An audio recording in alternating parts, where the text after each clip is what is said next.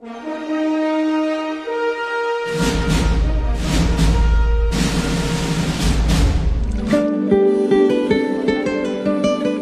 乐之外的电影，电影之外的世界，跟随我们的声音，一起到达。欢迎光临，听电影。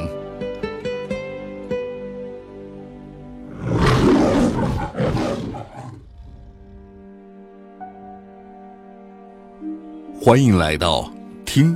电影。所谓独立电影的概念。来自于上个世纪中期的好莱坞。当时的美国好莱坞被所谓的八大电影公司所垄断，每一部电影的拍摄运作遵循的都是美国电影市场上步骤严谨的制片人制度。这种制片人制度的目标完全是瞄准的票房市场，目的只有一个：获得最大的利润。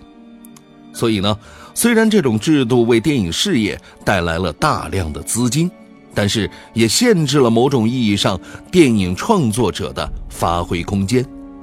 于是，就有了一批电影人，他们希望摆脱电影公司巨头们的控制，自筹资金，甚至自己编写剧本，自己担任导演，拍出了许多与商业电影片截然不同的思想性强的电影，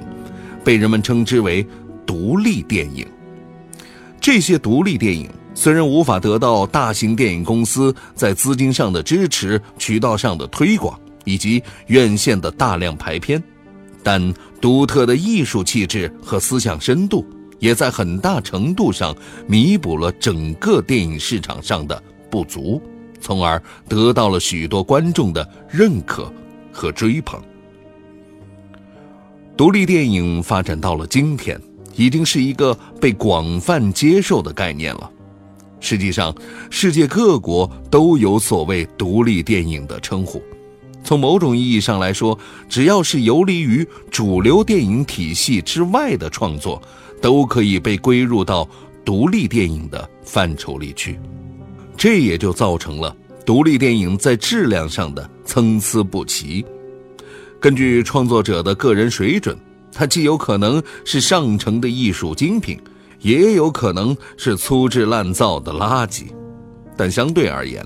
独立电影最为发达、取得成就最高的地区，也恰恰是商业电影最发达的美国。当然，在我国其实也并不缺乏优秀的独立电影作品，像是贾樟柯的《三峡好人》，徐静蕾的《梦想照进现实》。李阳的《盲山》，王小帅的《左右》等等，而今天我们向您推荐的，也正是在二零一五年当中最值得一看的一部国产独立电影《新迷宫》。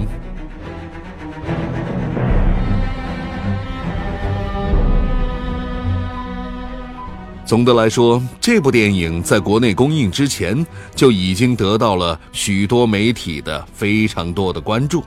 从而被大家所知晓。他获得了第八届 FIRST 青年电影展的最佳剧情长片、最佳导演奖，第七十一届威尼斯国际电影节最佳新锐导演奖，第三十届华沙国际电影节华沙大奖。以及第五十一届台湾电影金马奖的年度优秀剧本奖，可见得各大影展对于这样的一部制作总成本只有一百七十万的年轻导演的处女作影片所最终呈现的质量的认可。这样的一部用现在的主流电视剧的制作经费仅一集的十分之一的金额所拍摄出来的影片，当然我们不可能期望它有什么大场景、大制作了。好在，其实电影终归来说是一个讲故事的艺术，所以导演用了一整年的时间来创作剧本故事。从而把一个从长辈们口中听讲述而来的真实故事，给编撰成了一个让人唏嘘感慨、情节又曲折反转，并且带有着中国浓郁的乡土气息的黑色幽默的故事。《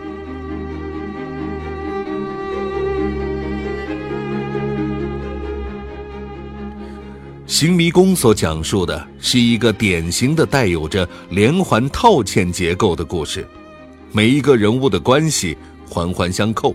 每一个人物在情理之中的选择又都推动着情节愈发往不可思议的方向去发展。对于故事的具体内容，恐怕还是只有当你亲自去品鉴完整部电影，才能有所体会了。值得一提的是，电影曾经经历过两次改名。最开始，导演创作的时候叫做《心事》，它映射着每一个角色的内心都有一块压着的石头。后来因为重名而改成了《冰棺》，不过这个名字嘛，却一直无法过审上映。最终妥协的结果就是向科恩兄弟的电影处女作《血迷宫》致敬。从而改为了最终的《新迷宫》。其实，无论影片的名称是叫什么，乃至于最终在结尾处被迫强加上的字幕，它上面写的是什么，都不会太大的影响到观影者的内心体会和感受。也许导演想要表述的内容，已然被所有认真品味影片的人所知晓了吧。有人说，这部影片的风格和故事结构有点像是当年奥斯卡最佳影片《Crash》撞车，也有人常把它和著名的几部片子，像《十一点十四分》以及《罗生门》《低俗小说》等来相提并论。其实，无论你的评价如何，这对于一个初次拍摄电影长片的年轻八零后的导演来说，都是。过于苛求的了，不过只是希望，在《新迷宫》获得了各方面的好评之后，辛宇坤导演的下一部作品应该在制作经费上不再是问题之后，他依然能够保持着一个认真写故事、认真讲故事、认真拍故事的态度，这也就是对广大的电影爱好者们最大的回馈了。而关于这部电影，我只想说，其实每个人的心里都有一个迷宫，而能不能够走出这个迷宫，其实关键在于你所迈出的第一步。今天听电影推荐，二零一五年年度诚意国产独立影片《新迷宫》。